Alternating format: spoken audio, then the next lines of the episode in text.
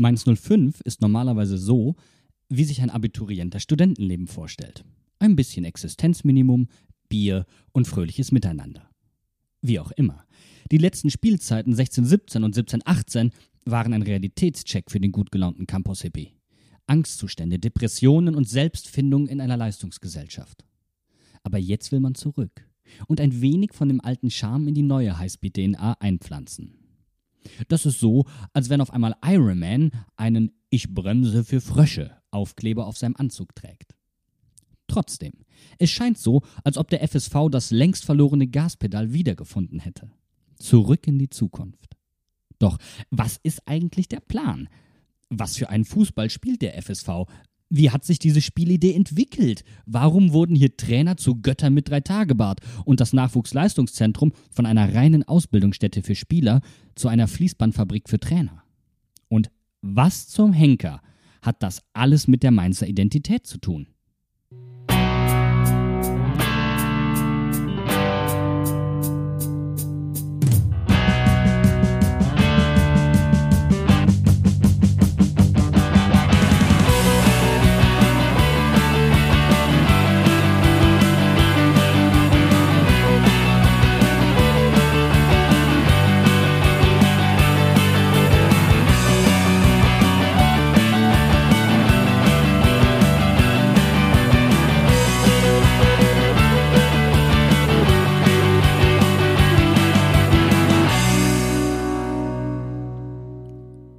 Es ist 11 Uhr mittags.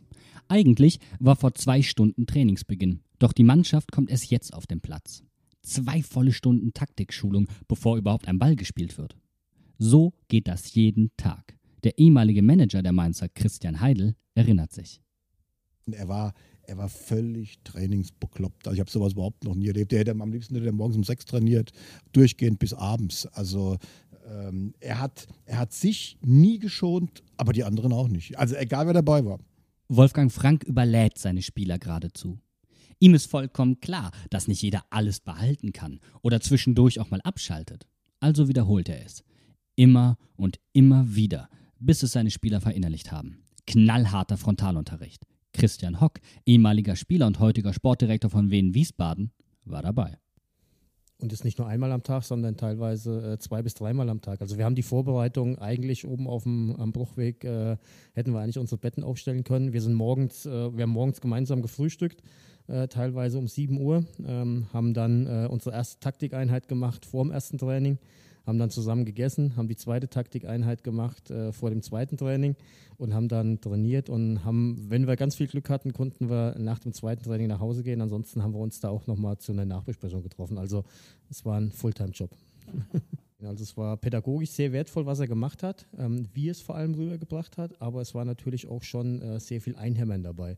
Also Einhämmern äh, sowohl in, in Sitzungen äh, als auch äh, dann auf dem Trainingsplatz. Also ähm, die Wege, die wir gelaufen haben, äh, mit äh, Hand in Hand, mit Ketten dazwischen, mit, mit Bändern dazwischen, das haben wir zu jedem Training gemacht. und irgendwann hat sich das im Kopf verfestigt, dass wir sogar beim Warmmachen dann irgendwann mit eingebaut hat, um die Abstände der Ketten dann auch zu schulen. Ja, ich kann mich erinnern, also wir waren mal in Zypern im, im, im Trainingslager und der, der, Trainingsplatz war auf so einem Berg, sind mit dem Bus immer hingefahren. Und ähm, wir haben dann angefangen tra zu trainieren, so um 16 Uhr, weil eine brütende Hitze, also in der brütenden Hitze. Und wir haben es wirklich fertiggebracht, dass das Training abgebrochen werden muss, weil es dunkel wurde. Also das kann man sich vorstellen, weil in Zypern 16 Uhr, das war dann irgendwann so um 21 Uhr hat er aufgehört, da war kein Ball da. Es haben immer nur Stangen rumgestanden. Ähm, und die Jungs sind von links, ich glaube, die sind wirklich zwei Stunden lang, haben nichts anderes gemacht, wie von links nach rechts zu laufen. Wolfgang Frank war der Ball, der, der ist dann nach links gelaufen, da muss die ganze Truppe nach links und dann nach rechts, einfach um, um Automatismen ähm, reinzubekommen. Also das war wirklich ein Erlebnis, das mitzubekommen, weil man das dann teilweise wirklich, nicht immer, aber teilweise dann auf dem Feld gesehen hat und dann konnte man sich an die Trainingseinheiten erinnern. Doch neben den taktischen lehrt der trainingsbesessene Frank die Mainzer das Träumen. Frank träumt und er bringt den Mainzern das Träumen bei. Aber es ist mehr als das. Er hat Visionen und die will er verwirklichen. Was Heidel schnell zu spüren bekommt. Ich glaube, Wolfgang hat, äh, hat so ein bisschen hier dafür gesorgt, dass ein Glaube entsteht. Äh, wir standen ja immer ganz, ganz hinten in der zweiten Liga und äh, er hat von Bundesliga erzählt. Also ich weiß nicht, ich kriege das nicht mehr zusammen, wie viele Stunden ich mit ihm zusammengesessen habe. Ähm, von morgens um sieben, teilweise bis, bis in die Nacht hinein. Und wenn er nicht trainiert hat, hat er erzählt und äh, immer an das Große glauben und nicht kleiner machen und, und hat, hat wirklich von Stadionbauten von 30.000 geträumt und wir haben 3.000 Zuschauer im Schnitt gehabt. Äh, das war auch ein bisschen schwierig, ihn abends mal einzufangen, aber ich glaube, man hat durch ihn gelernt, mal jetzt losgelöst von dem ganzen fußballerischen Kram, man hat von ihm so ein bisschen gelernt, dass man, dass man sich einfach Ziele setzen muss, auch wenn die Ziele vielleicht aktuell ein bisschen hochgegriffen sind. Das, das haben wir ganz gut gemacht dann. Also es gab dann wirklich so, so, so Ideen und ich war ja auch so einer, der immer geträumt hat und, und natürlich auch immer von Bundesliga geträumt hat. Aber das konnte dir dann passieren. Du hast abends mit Wolfgang beim, im, im Hasekessel da bei Milan, da haben wir teilweise übernachtet, haben wir zusammengesessen und dann haben wir so, so geträumt, ja, man könnte das Stadion doch so umbauen und hier die Tribüne höher machen, da für Fans was machen. Und, und haben da wirklich in so ja, Visionen geschwelgt und dann hat er das wirklich fertig gebracht. Am nächsten Morgen sagt er dann zu mir, ja, wir haben doch gestern drüber gesprochen, wann kommt da jetzt die Backe, wann kommen, wann kommen die Firmen, also A, hatten wir überhaupt kein Geld, B, dass es da dann noch, dass da Genehmigungen notwendig waren oder Zustimmung, das Stadion hat überhaupt nicht mal 05 gehört, das war ihm alles völlig fremd, also er hat dann sich dann da in so einen in so einen Wahn, hat er sich dann versetzt, das muss jetzt alles so gemacht werden, ähm, der wollte mal ein, ein Entmüdungsbecken, äh, wollte er haben, ja, auch dass das bei der Stadt, so ein Ding kostet dann auch eben 20, 30.000 Euro, dass, oder D-Mark damals, dass es genehmigt werden muss, dass da jemand kommt, versteht er alles nicht. Für ihn war das jetzt eigentlich so, ich muss jetzt zum Köpich fahren, muss so ein riesen Becken kaufen und soll es am besten noch selber einbauen. Ja, so, so war Wolfgang Frank. Also man muss sagen, fantastischer Mensch, fantastischer Typ, aber komplett weltfremd. Komplett weltfremd. Also der hat Taschengeld von zu Hause bekommen, ähm, der war, in seinem Leben vorher nie auf der Bank, der wusste gar nicht, wie das alles funktioniert. Der hat Fußball, Fußball, Fußball. Und das Problem war, das hat er von allen anderen erwartet. Und da musste ich mir ab und zu noch erklären, du, der hat auch noch Familie, der hat, der hat Frau, der hat noch Beruf, das geht nicht so, wie du dir das vorstellst. Ja. Und dann war er drei Tage sauer und dann hat er es auch wieder verstanden. wie sehr Frank sein Umfeld und seine Spieler gefordert hat und wie revolutionär seine Arbeit war, wird klar, als er nicht mehr da ist. Aus heutiger Sicht untypisch verschleißt Mainz 05 fünf Trainer in einem Jahr und wird zum Chaos- und Krisenclub der zweiten Bundesliga. Mainz wird quasi untrainierbar. Wir haben bei Wolfgang ein System gelernt und gespielt, was uns ja dann auch immerhin auf Platz 4 der zweiten Liga gebracht hat, von ganz unten. Wir haben ja angefangen mit ihm auf Platz 18. Leider ist er dann kurz vor Platz 4, ist er wieder mal abgehauen.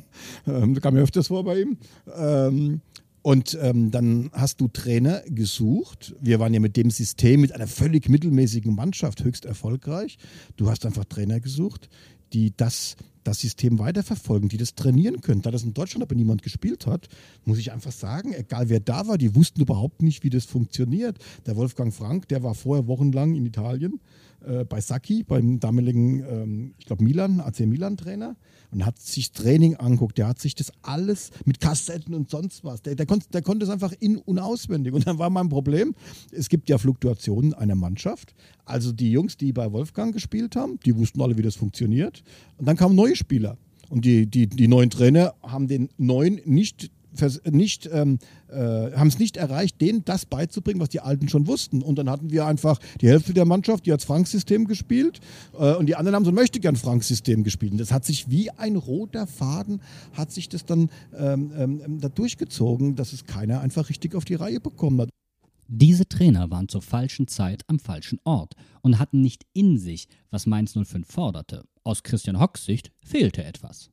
Ja, dieses Mainz 05 in sich äh, heißt, ähm, wir waren damals ein eingeschworener Haufen. Also wir, äh, wir haben zwar sicher auch immer ein paar Wechsel in der Truppe drin gehabt, aber es waren viele Spieler da, die nicht nur ein, zwei Jahre da waren, sondern es waren viele Spieler da, die drei, vier, fünf, sechs, äh, ich selbst war neun Jahre da ähm, und äh, die, die sich mit der Stadt, mit dem Umfeld, äh, mit, den, mit den handelnden Personen einfach äh, identifiziert haben. Die, die wussten, äh, wenn ein neuer dazukommt, ähm, braucht er sicher eine gewisse Zeit, um, um dieses, wie Fußball gespielt wird, wie Fußball dann auch gearbeitet wird, äh, in sich reinzukriegen. Und äh, das hat äh, Kloppo vorgelebt, aber das haben auch ganz viele andere, äh, ob das jetzt ein Thorsten Liebeknecht, äh, der jahrelang da war, ein Dimo Wache, äh, ähm, meine Person, die, die jahrelang da waren, äh, die wussten einfach, was gefordert ist. Und, und das äh, ist an viele Spiele dann noch übertragen worden. Franks Idee sieht dabei aus heutiger Sicht simpel aus. Und sie stammt aus Italien. Bereits Anfang der 70er Jahre, als Wolfgang Frank noch Spieler beim AZ Alkmaar in der niederländischen Eredivisie war, spielte er gegen Ajax Amsterdam, das damals mit extremen Positionswechseln agierte. Jeder Spieler sollte angreifen und verteidigen, Überzahl im Ballnähe schaffen, ohne dabei in einer starren taktischen Formation gefangen zu sein. Als Spieler beim VfB Stuttgart lernte Frank unter Branko Cebic die Raumdeckung kennen. Doch die Initialzündung kam in Person von Arrigo Sacchi. Tobias Escher, Autor, Taktikexperte und Mitbegründer von Spielverlagerung.de, sieht das so. Ich würde behaupten, dass Arrigo Sacchi ähm, einer der wichtigsten Trainer der Fußballgeschichte war. Gar nicht wegen dem, was er selber geleistet hat als Trainer, sondern die ähm, Anstöße gegeben hat im taktischen Bereich. Ähm, Sacchi hat äh, damals, als er Milan in den 80er Jahren übernommen hat, in Italien, für so eine kleine Revolution gesorgt, weil das taktische, System, das taktische System, was er hat spielen lassen, das war so etwas ganz Neues. Nicht nur Wolfgang Frank wurde in den Bann des Italieners gezogen, sondern auch ein junger Trainer namens Ralf Rangnick. Rangnick sagte später in einem Elf-Freunde-Interview über Sacchi, der war eigentlich Schuhverkäufer. Zugleich Spieler in der fünften oder sechsten Liga. Sacchi ist vielleicht 1,70 groß und sah damals aus wie Louis de Finesse. Doch Sacchi prägte eine ganze Ära. Hat halt ähm, in einer Zeit, wo Manndeckung vorgeherrscht hat, wo es hieß, der Verteidiger hat den Stürmer zu verfolgen, ein Mittelfeldspieler hat den Mittelfeldspieler zu verfolgen und das ist das System, was wir haben, hat er eine Raumdeckung eingeführt, also eine ballorientierte Raumdeckung, dass man ähm, schaut, wie besetze ich die Räume in der Defensive, nicht nur den Gegner verfolgt, sondern auch gucken, dass man Überzahlen herstellt. Und ähm, das haben sich viele andere Trainer dann zu Herzen genommen. Saki hat das gar nicht perfektioniert. Wenn man sich das heute anguckt, ist das wahnsinnig unspektakulär und man denkt sich, was soll der ganze Aufriss darum? Aber es war dann das, was dann andere Trainer daraus gemacht haben, was dann zu dem Fußball geführt hat, den wir heute sehen. Und da sind so ganz viele Anknüpfungslinien, die man ziehen kann. Doch egal, wie unspektakulär es heute aussieht, damals war es eine fußballerische Revolution. Einfach diese, aber diese grundsätzliche Idee, dass man über eine gute Raumaufteilung, offensiv wie defensiv, ähm, Überzahlen herstellen kann und damit Bälle erobern bzw. Tore schießen kann. Diese grundsätzliche Idee hat halt den Fußball schon in gewisser Weise revolutioniert. Ähm, diese Idee klingt, finde ich so, zumindest ähm, gar nicht mal so unglaublich revolutionär aus heutiger Sicht, weil wir es gewohnt sind, dass Teams ähm, taktische Abläufe haben, dass Teams mit einer Raumdeckung spielen und so weiter. Ähm, damals war es halt revolutionär, weil damals halt immer noch dieses alte Motto raus äh, galt von Kaiser Franz, geht's raus, spielt's Fußball. Und gut wird das. Und das war dann halt nicht mehr so. Das war dann, da gab es dann halt diese ersten Trainer, die darüber nachgedacht haben, die das verändert haben in Deutschland. Dazu Christian Heidel. Wir waren ja die ersten in, in, im, im Profifußball, die da mit Viererkette angefangen haben. Also wir haben es gewagt, quasi Franz Beckenbauer abzuschaffen im, im, im Fußball. Das haben wir versucht umzusetzen. Rangnick trägt Sakis Idee erfolgreich nach Ulm, während Frank sie nach Mainz bringt. Und es entstehen zwei Strömungen derselben Idee, die viele Trainer beeinflussen und hervorbringen soll und als Teil der süddeutschen Fußballschule bekannt wird. Ja, man muss schon ein bisschen sagen, dass damals, ich glaube, das hat schon ein bisschen was mit VfB Stuttgart auch zu tun, dass ähm, dort ähm, in den verantwortlichen Positionen im Nachwuchsbereich Leute waren, die Trainer gut ausgebildet haben. Also ich habe ja später noch einen geholt, äh, Tedesco, der auch, aus, auch wiederum aus, aus dieser Schule kommt. Ähm, ich glaube, dass Hoffenheim da sehr viel von profitiert hat. Ähm, das ist sicherlich eines der Dinge, die in Stuttgart überragend gut gemacht äh, wurden. Und wenn man sagt, viele Trainer kommen jetzt hier so aus Mainz, es kommen auch sehr, sehr viele Trainer ähm, aus Stuttgart. Und äh, das, da kann man schon sagen, dass in Mainz dann so ein bisschen diese Stuttgarter Gen dann auf einmal vor Ort war und äh, ich glaube in Mainz das dann ja, noch weiterentwickelt wurde, jetzt in der Vergangenheit und auch jetzt noch. Und äh, das ist schon eine große Auszeichnung für diesen Club hier. Wenn, wenn es um Trainer geht, ähm, wenn man sagt, wer sind die besten Trainer, dann hat man immer die genommen, die die meisten Titel geholt haben. Dass die, die die meisten Titel geholt haben, natürlich auch bei den Clubs waren, wo, wo die besten Möglichkeiten waren. Klammer auf, ähm, die besten Trainer waren immer angeblich bei Bayern München. Das ist ja gar nicht zu bewerten gewesen. Ist eine, ist eine Meisterschaft mit Bayern vor 15 Jahren höher zu bewerten als ein Bundesliga-Aufstieg mit Mainz 05? Wo, wo ist da mehr Klasse gewesen? Das ist nicht zu beantworten, aber es, es zeigt einfach, dass, dass überragende Trainer auch dort tätig sein können, wo aus kleinen Möglichkeiten mit wenigen Möglichkeiten überragende Dinge geleistet werden. Und jetzt geht es ja nur darum, was ist überragend. Und überragend war für Mainzer Verhältnis, dass wir in die Bundesliga aufgestiegen sind. Jahre zuvor war es überragend, dass wir mit diesem Mini-Etat, wie auch immer, immer in der Liga da, da drin geblieben sind. Ähm, also es zeigt ganz klar, dass, dass auch Top-Trainer in kleinen Vereinen sich entwickeln können. Und jetzt mal, der Ralf Rangnick hat ja auch nie, der hat bei Ulm gearbeitet. Und ja, warum ist Ulm aufgestiegen? Ist er durchmarschiert? Weil sie den besten Trainer damals hatten. Ähm, ganz, ganz ohne, ohne Frage äh, war das so. Also, das, das, es hat nichts damit zu tun, ähm, wie erfolgreich ist der Club, weil Erfolg ist immer relativ, es hängt mit den Möglichkeiten zusammen. In Mainz schlägt die Idee Arrigosakis in Form von Franks Taktik derweil ein wie eine Bombe. Und einer erlebt das Ganze vom Platz aus live mit Christian Hock. Wir sind damals zu einem Freundschaftsspiel nach Saarbrücken gefahren und haben eigentlich äh, das erste Mal diese Viererkette gespielt und haben den damaligen, ich glaube, Bundesligisten äh, äh, an die Wand gespielt und haben äh, gewonnen. Und äh, von da an war uns eigentlich klar, dass wir mit diesem System äh, eine coole Rolle spielen können. Ein Erlebnis, das prägend war und zeigt, wie wenig Mainz noch an sich selbst glaubte. Der hoffnungslos abstiegsbedrohte Zweitligist gewinnt souverän gegen einen Bundesligisten. Der Glaube war wieder da und die Spieler fingen an, sich intensiv mit Trainer, Training und Taktik auseinanderzusetzen. Aber es war nicht nur die Taktik, die den Mainzern einen Vorteil verschaffte. Der detailversessene Frank agierte wie ein moderner Trainer. Weil äh, A, äh, der Wolfgang Frank natürlich ähm, ja, jedem Spieler so ein, so ein festes Korsett mit an die Hand gegeben hat. Ähm, das, was wir jetzt heute auch machen mit, mit Spielerprofilen, äh, hat er damals auch schon gemacht. Jeder Spieler wusste, was er zu tun hat. Jeder Spieler wusste aber auch, was ein Nebenmann äh, tut, wenn er irgendwas macht sehr modern gedacht, natürlich nicht zu vergleichen mit, den, mit dem, was wir heute hat. Ähm, wir haben damals äh, ja, eine, eine, legendäre DVD äh, über die, von, ich glaube, von der Schweizer U17-Nationalmannschaft. Die haben wir hoch und runter geguckt. Ähm, die, äh, die ist ja jede Vorbereitung mindestens zwei, drei, viermal äh, über, die, über die Bildschirme gelaufen, aber dann auch von vorne bis hinten und mit äh, jeweils Pause, weiterspulen, Pause und so weiter. Äh, also nicht in dem Rahmen, wie wir das heute kennen. Der Mainzer Trainer verfügt, wie schon Trainergrößen vor ihm, über eine exzellente Kommunikation, auch mit legendären Merksätzen, die die taktischen Vorgaben emotionalisieren, dadurch verständlicher, persönlicher, aber auch den Trainerberuf nahbarer machen ich kann mich noch an einen Satz erinnern, weiter, immer weiter, hat er auch immer wieder gesagt. Äh, und ja, das steht draußen, ja, natürlich, das steht draußen. Das ist, äh, dann sieht man, dass das eigentlich auch nie vergeht und dass er damals eigentlich auch schon ein Stück weit äh, ein Vorreiter in der Geschichte war. Und ähm, er hat uns damals schon immer gepredigt, auch, dass, dass der Erfolg nur über die Mannschaft kommen kann. Und da haben nicht nur äh, 10, 11 äh, ihren Anteil, sondern ja, am Ende des Tages 18, 19, 20. Eine Tatsache, die verdeutlicht, warum teilweise über 50 Prozent des Kaders unter Wolfgang Frank Trainer im Profibereich wurden. Namen wie Neustädter, Stöver, Klopp, Zinnbauer, Kunert, Wache, Bruno Akrapovic, Lars Schmidt, Lieberknecht, Hock, Demand, Kramny, Ilsanker, Helvi Kolwitzon und Schwarz.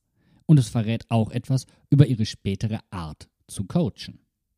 Also ich glaube, dass das abzusehen war, dass sicher ein paar äh, diesen, diesen Weg einschlagen. Also ich glaube, bei Kloppo war es äh, vorauszusehen, ähm, weil wir auch damals schon viele Leute in, de, in der Truppe hatten, die, die nicht nur einfach zum Training gekommen sind und haben trainiert und sind abends wieder nach Hause gefahren, sondern die sich ähm, damit beschäftigt haben. Also ich war zum Beispiel lange mit dem Thorsten Lieberknecht äh, auf einem Zimmer ähm, und wir haben, wir haben Trainingseinheiten äh, dann abends auch für uns mit dokumentiert ähm, um dann so ein gewisses Archiv auch mal zu haben für einen eventuellen späteren Werdegang. Ähm, und das war aber schon bei, bei vielen anderen auch zu sehen. Also ob das ein Jürgen Kramny und Sven Demand äh, ähm, waren äh, oder auch noch viele andere, äh, die, die da aus dieser Mainz 05-Schule rausgekommen sind. Ähm, da war es, glaube ich, schon zu erkennen, dass diese, diese Philosophie und diesen, ja, diesen Input, den Wolfgang Frank mitgegeben hat, ähm, dass der dann auch auf die Spieler übertragen wird und die das auch mitnehmen in, in ihre äh, Karriere nach dem Fußball. Mainz 05 änderte unter Frank das Spiel. Aus einem reinen Players-Game, das durch die individuellen Fähigkeiten jedes einzelnen Spielers dominiert wurde, machte Frank ein Coaches-Game. Jetzt erst war es möglich, individuelle Schwächen im Team zu kompensieren. Bis dato ging man fest davon aus, es gewinne der, der die besseren Spieler hätte. Dazu Tobi Escher. Klopp hat ja in den Jahren nach Frank immer wieder betont, dass sie eigentlich ähm, immer gedacht haben, wenn sie die schlechteren Spieler haben, dann müssen sie ein Spiel automatisch verlieren. Und dann ist ähm, Frank nach Mainz gekommen, hatte immer noch keine besseren Spieler, sie waren ja keine besseren Fußballer, aber dann haben sie gemerkt, okay, wir sind die schlechteren Fußballer, aber wir haben das bessere taktische System und darüber können wir gewinnen. Und das klingt heute erstmal komplett normal. Im Jahr 2019 klingt das, hat man es ja ständig, dass irgendein kleiner den Großen ärgert und dann wird das taktische System herangezogen. Aber damals war das halt eine revolutionäre Idee in Deutschland, weil damals hat halt das Team, das besser den Gegner Mann decken konnte, hat halt gewonnen. Und jetzt war es plötzlich das Team, das das bessere taktische System hatte. Mainz macht aus der Not eine Tugend. Als Frank wieder einmal verschwindet und alles den Bach runterzugehen droht, hat Christian Heidel eine rettende Eingebung und institutionalisiert mit einer einzigen Entscheidung das Coaches Game am Bruchweg und ändert damit die Vereins-DNA unwiderruflich, als er zum Hörer greift. Und Christian Hock, der ahnte, was kommen würde. Also wir hatten, äh, Wolfgang Frank war ja zwischendurch ein oder zweimal weg äh, und wir hatten dann äh, zwischendurch auch Trainer, die dieses Mainz 05 nicht in sich hatten. Und es ist damals, glaube ich, nicht lange immer gut gegangen. Ähm, deswegen war es natürlich schon so, dass jemand vonnöten war, der dieses Gehen in sich hat und der auch genau wusste, wie er die Mannschaft anzupacken hat, äh, um erfolgreich zu sein. Und äh, Kloppo war ja, in, in der Zeit, äh, in der ich mit ihm zusammengespielt habe, immer schon so ein bisschen der verlängerte Arm äh, vom Trainer. Und äh, da war es eigentlich äh, ja, die, die, die, der logische Schritt, dass Kloppo dann auch zum Trainer wird. Ich rief den an. Also ich kann mich an dieses Telefongespräch wirklich noch genau erinnern. Die waren in Bad Kreuznach, ich habe in Mainz auf dem Sofa gesessen, zwar am Rosenmontag sonst war gar keiner da außer mir. Ähm, ich habe in der Tat, ich habe wirklich alle Kicker-Jahreshefte, damals gab es ja kein Internet, habe ich dort durchgeblättert, was könnte man noch nehmen. Das ging dann wirklich so, den hatten wir schon, das geht nicht, der war in Kaiserslautern, geht auch nicht und, und so weiter und so fort. Ja. Äh. Und dann, dann ist diese Idee entstanden, dann habe ich Kloppo angerufen. Also der hat genau überlegt, fünf Sekunden dann hat er gesagt, das mache ich. An dem Tag, wo, wo Kloppo Trainer wurde und, und wenn man sich die Entwicklung dann verfolgt, waren wir sicherlich ein, ja, kann man sagen, ein Trainerverein. Äh, ich, das meine ich jetzt ganz ernst, gar, gar nicht witzig, aber es war am Ende auch so, dass Kloppo dreimal so verdient hat, dreimal so viel verdient hat wie der beste Spieler von Mainz, weil er einfach auch dreimal so wichtig war. Er war das Wichtigste überhaupt. Das war ja auch, glaube ich, damals so eine Erkenntnis, die auch bei mir dann gereift ist, wie wichtig ein guter Trainer ist. Ich habe es bei Wolfgang Frank gesehen mit allen seinen Marotten, die der gehabt hat. Er war sicherlich nicht der perfekte Trainer. Für Mainz war er das Beste, was möglich ist. Aber wenn, wenn Wolfgang noch ein paar andere Dinge, die er leider auch gehabt hat, nicht gehabt hätte, ähm, hätte er ein, ein, ein Star-Trainer werden können. Aber er ist immer daran wieder gescheitert. Und Globo, ja, da habe ich sehr früh eigentlich erkannt, dass er sicherlich mal ein großer Trainer werden wird. Das war mir eigentlich nach dem ersten Jahr schon klar. Und da, da geht es nicht nur um Takt, da geht es um Ansprache, wie er, wie er eine ganze Stadt elektrisiert hat. Das ist ihm ja später in Dortmund und in Liverpool nochmal gelungen. Ähm, also das war eigentlich früh absehbar. Und ja, ich glaube, wir waren ein, ein, ein Trainerverein, aber es gab auch viele, die haben gesagt, wenn der Klopp wieder weg ist, bricht alles wieder zusammen. Ich glaube, das hat der Verein dann sehr eindrucksvoll bewiesen.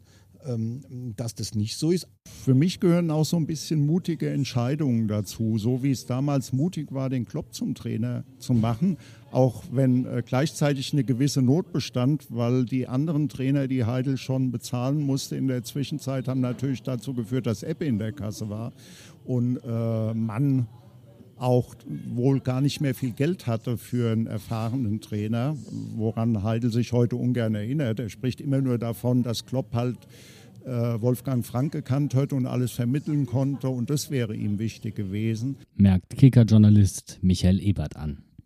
Klopp besann sich sofort auf das Spiel unter Wolfgang Frank, doch mit der Zeit begann er Franks Ideen weiterzuentwickeln. Tobi Escher und Christian Heidel fassen zusammen.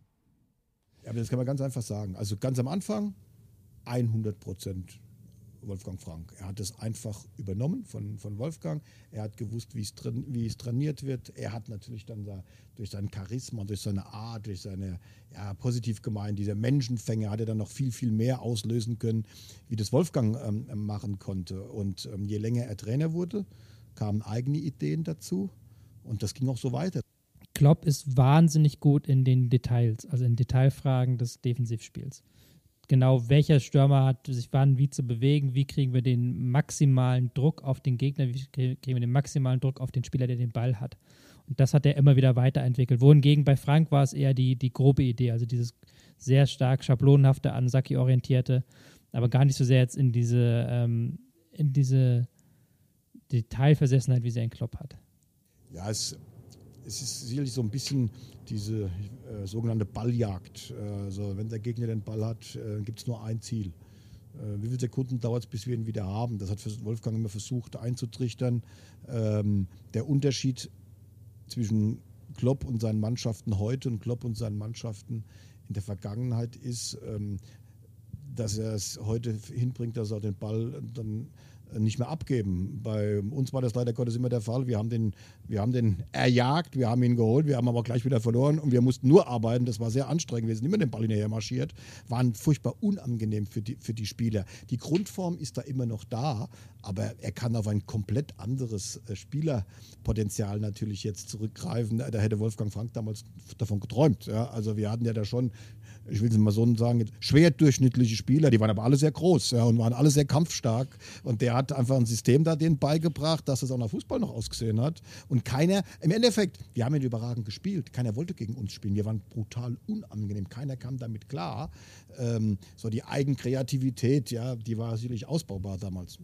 Neben den taktischen Mitteln wie Viererkette, ballorientiertes Verschieben und Pressing, die Frank ihm als Spieler an die Hand gegeben hatte, legt Klopp besonderen Wert auf die Umschaltmomente. Das heißt die Momente, in denen der Ballbesitz wechselt.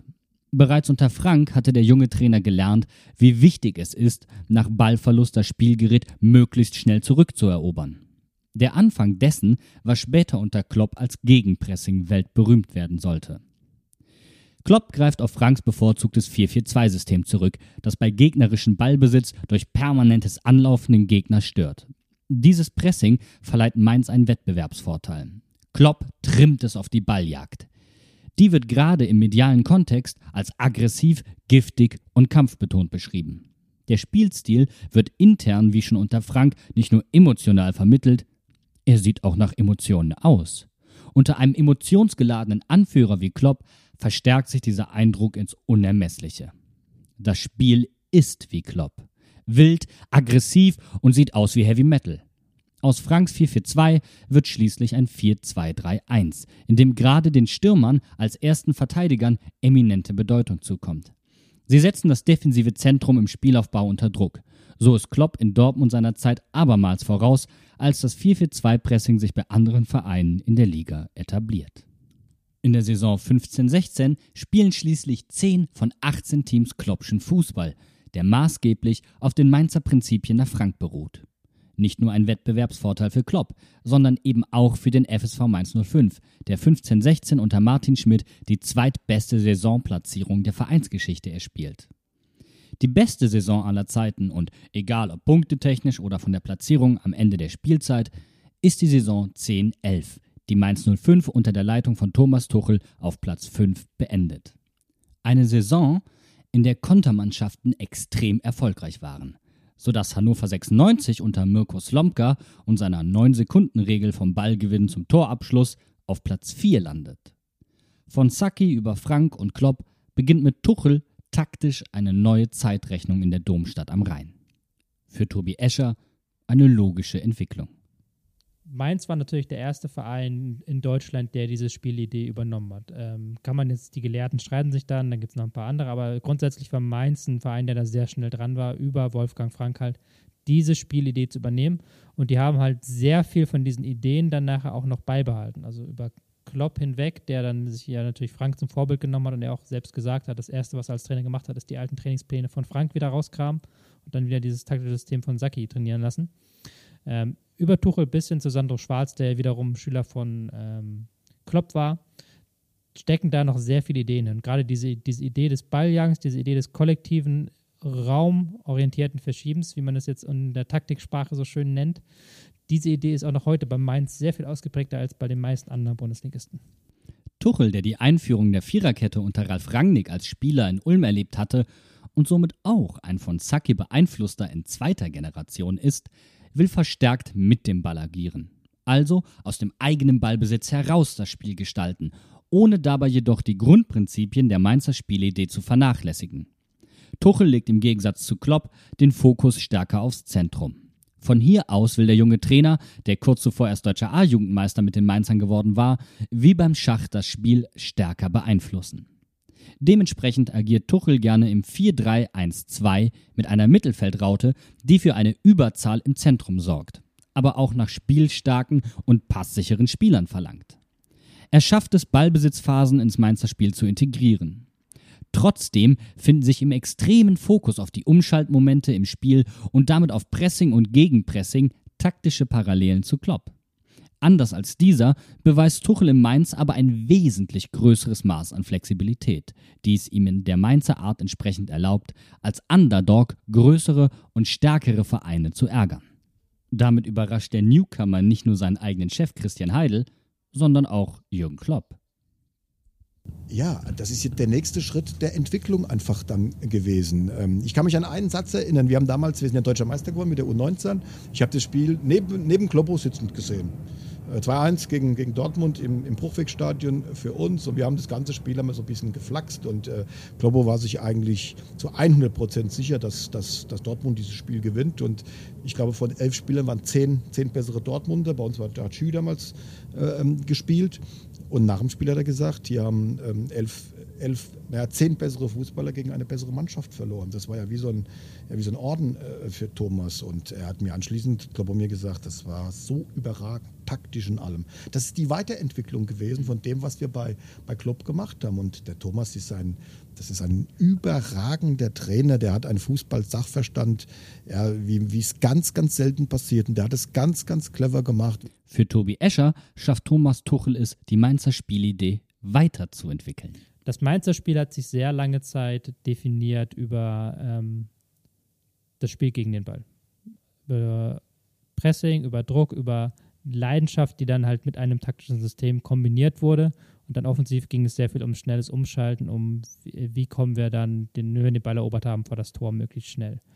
Und Thomas Tuchel hat dieses Spiel dann ähm, hat diesen Kern behalten. Er hat immer noch darauf gesetzt, wir brauchen einen defensiven Vorteil, aber er hat auch neue Elemente reinbekommen, neue Arten der Ballzirkulation. Er hat sehr viel trainieren lassen mit Fragen, mit Raumverknappung, also dass die Spieler unter Druck, unter Zeitdruck, unter Gegnerdruck besser werden, bessere Lösungen finden. Und das hat man dann auch gemerkt, dass diese Mannschaft ähm, offensiv besser geworden ist und vor allem, dass diese Mannschaft flexibler geworden ist. Er war ja der erste Trainer, der jede Woche einen anderen ähm, andere taktische System aufs Feld geworfen hat, der das Wort Matchplan erfunden hat.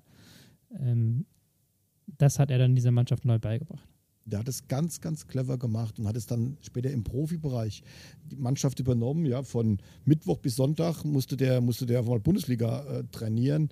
Wir waren ganz kurz im Trainingslager, ich glaube drei Tage mhm. noch irgendwo am, am See, da in, in, im Westerwald, Westerburg. Nee, zu Hause. Zu Hause dann gegen Leverkusen und liegen auch gleich zurück und spielen dann 2-2. Ähm, ich weiß nicht, ich meine, man muss ja fairerweise sagen, die öffentliche Meinung war jetzt nicht gerade auf meiner Seite ja, nach dieser Entscheidung. Und so wie ich glaube, es stand 2-1 für, für Leverkusen und da waren sie auch so ein bisschen am Drücker, waren eigentlich besser in diesem Spiel. Da dachte ich auch schon, oh, das wird lustig nachher, ja, wenn wir das Spiel jetzt hier erst verlieren, weil jeder hat ja gesagt, ja, mit hätten wir das Spiel gewonnen. Ähm, und dann, ja, ich glaube, zwei Wochen später mal bei München geschlagen äh, zu Hause und, und, und, dann ging das los. Und Thomas hat von Anfang an einen klaren Plan gehabt. Der hat die, die, hat die gleiche Akribie gehabt wie Wolfgang Frank, wie, wie Jürgen Klopp. Also das hat zu 100 Prozent hat das gepasst einfach. Für Volker Kersting, den Leiter des Nachwuchsleistungszentrums der Mainzer, eine wichtige Entwicklung, denn sie fügt etwas hinzu, die es den Mainzern erlaubt, ihre Spieler umfassender auszubilden. Und es wird eine kreative Zeit es steckt natürlich von, von jedem noch, noch irgendwo äh, stecken Dinge in, in, in der Idee von Mainz 05. Wolfgang Frank hat die Viererkette eingeführt. Äh, Punkt, da steckt ganz viel drin. Natürlich gibt es auch heute wieder Weiterentwicklungen äh, zu einer Dreierkette, die aber auch eine Ableitung aus der Viererkette heraus ist. Also von daher mit dem Hochanlaufen, mit dem aggressiven Spiel, da ist natürlich viel auf Kloppo noch zurückzuführen. Äh, das Ganze mit Ballbesitz, mehr Ballbesitz anzureichern, ist dann natürlich auf Thomas äh, Tuchel wieder zurückzuführen. Also jeder hat da irgendwo noch seinen Anteil. Und im Nachwuchs ist es natürlich so, dass wir schon schauen, wie bilden wir die Spieler möglichst breit aus. Also wir fokussieren sie oder legen sie nicht fest auf eine Geschichte, sondern wir wollen sie natürlich breit ausbilden, möglichst breit aufstellen, damit sie in vielen Systemen und, und verschiedenen Herangehensweisen auch funktionieren können diagonal flach, da ging es um, da ging's, da ging's schon um eine Spieleröffnung, keine Frage. Ähm, so hat sich das natürlich auch immer permanent, auch bei ihm immer wieder weiterentwickelt. Auch da haben wir immer wieder, äh, hat er neue Ideen entwickelt, neue Dinge ausprobiert. Äh, ich glaube, das, das war auch das, was ihm weitergeholfen hat, äh, sich selbst als Trainer weiterzuentwickeln, die Freiheit, Dinge ausprobieren zu können. Und da ist natürlich äh, diagonal flach ist so eine ist so eine äh, ist ist eine dieser Geschichten oder wir spielen vorwärts rückwärts und also diese ganzen Geschichten, das sind natürlich alles Dinge, die in dieser Zeit auch entstanden sind in dieser ja ich sage mal sehr kreativen Phase. Tuchel bleibt im Verein als Entwickler im Kopf, erzählt Stefan Hofmann. Thomas hat ja dann auch, ähm, und, und das konnte er wirklich, äh, er hat dann, er wollte entwickeln, entwickeln, entwickeln, besser machen bei eigenem Ballbesitz, hat dann aber irgendwann gemerkt, naja, vielleicht mit dem Spielermaterial, das ich hier habe, funktioniert es nicht ganz so. Und äh, Tobi Sparwasser sagt immer, er hat dann unter körperlichen Schmerzen seine Anforderungen zurückgeschraubt. Ja, das, war, das war Thomas, ja. ja. ja. Tuchel wird der erfolgreichste Mainzer Trainer aller Zeiten mit einem Durchschnitt von 1,47 Punkten pro Spiel. Dennoch wird ihm nicht der gleiche Status zuteil wie Jürgen Klopp. Tuchel wurde maßgeblich von Ralf Rangnick geprägt, dem immer wieder ein technokratischer, kühlerer und berechnenderer Stil zugeschrieben wird. Auch Thomas Tuchel stellt die Taktik in den Vordergrund, ohne dabei jedoch an Emotionalität einzubüßen, was Christian Heidel unbedingt unterstreichen möchte. Und ich weiß auch, was die Leute immer wieder sagen.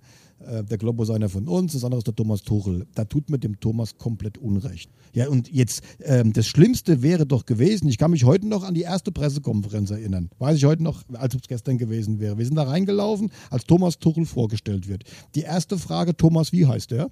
Da kann ich mich noch erinnern, wie der erste Journalist drauf an, Thomas, wie heißt der? Der kannte, der kannte den überhaupt gar nicht. So, und dann kam der rein, drei Tage Bart, ja, auch so die Haare so ein bisschen länger und die erste, der sieht aus wie der Klopp, das, das ist der zweite Klopp. Das ist er eben nicht.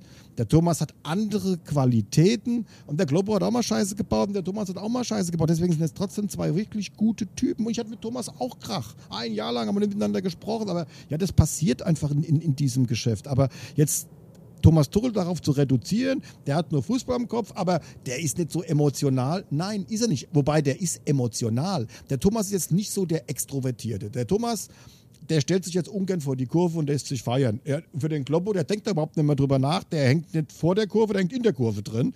Einfach, weil er, weil er so als Typ ist. Und es gibt eben Leute, die sind da ein bisschen zurückhaltend. Aber wer jetzt glaubt, der Thomas ist nicht emotional, ja, der hat noch nicht erlebt. Also ich habe ihn erlebt. Ähm, und jeder, es war völlig klar, jeder, der auf den Klopp folgt, hat erstmal ein Problem. Ich kann mich erinnern, dass der, der, der, der Thomas mir mal gesagt hat, ich werde in meinem Leben nie mehr Nachfolger von Klopp. Ja, bis er nach Dortmund gegangen ist. Auf einmal habe ich gesagt, oh, das hat er jetzt. ja gar keine andere Chance. Das hat er, ja, das hat er jetzt aber auch vergessen. Ne? Ähm, aber das ist nun mal so. Äh, nur, man, man muss jetzt vorsichtig sein, wenn man Emotionalität mit dieser nach außen getragenen Emotionalität gleichstellt. Also wie der in der Kabine rum ist, ähm, wie der am Spielfeldrand rum ist. Also ich habe ja bei Globo habe ich zwei Ketten gebraucht, bei, bei Tuchel habe ich eine Kette gebraucht, nur weil die Vorschriften besser wurden, habe ich auch zwei Ketten gebraucht. Der Globo war gefühlt jedes zweite Spiel auf der Tribüne, bei Tuchel hat es auch angefangen, aber dann wurde es irgendwann zu teuer. Bei Globo waren das ja noch humane Preise, die man da bezahlen musste und später war alles fünfstellig. Ähm, aber Emotionen, ich glaube, ein, ein Trainer in Mainz an der an der Außenlinie, der da mit Anzug und Krawatte steht und keine, keine Miene verzieht, der passt natürlich nicht nach Mainz.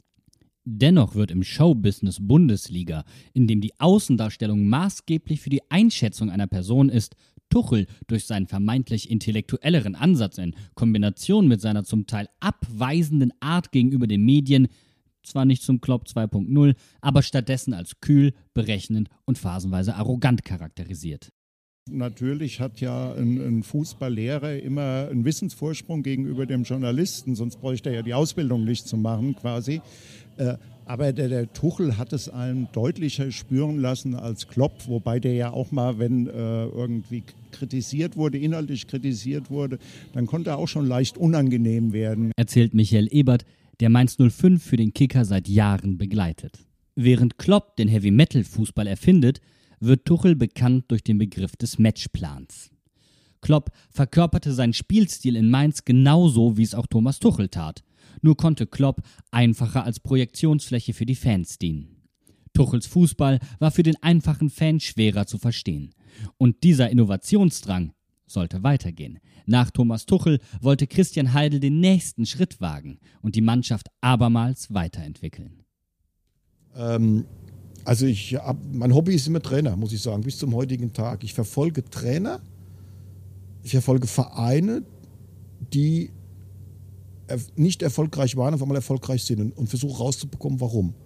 Und da ist schon aufgefallen, da ist so, das ist ja so ein Kleingartenverein, FC North die werden auf einmal ähm, dänischer Meister und spielen in der in der Champions League. Die haben einen Etat gehabt. Ich glaube, das war so ungefähr 20 Prozent vom FC Kopenhagen oder von Brøndby oder Odense. Ähm, und dann habe ich mir angeschaut, warum das äh, der Fall ist. Und, und ähm, dann ist man sehr schnell darauf gekommen, das liegt nur am einzigen allein am Trainer. Der hat eine Mannschaft, die hat, glaube ich, ein Durchschnittsalter gehabt von 20, 21 Jahren. Ähm, und die haben die alle an die Wand gespielt. Und die Gespräche mit ihm waren überragend. Für Tobi Escher eine vergebene Chance.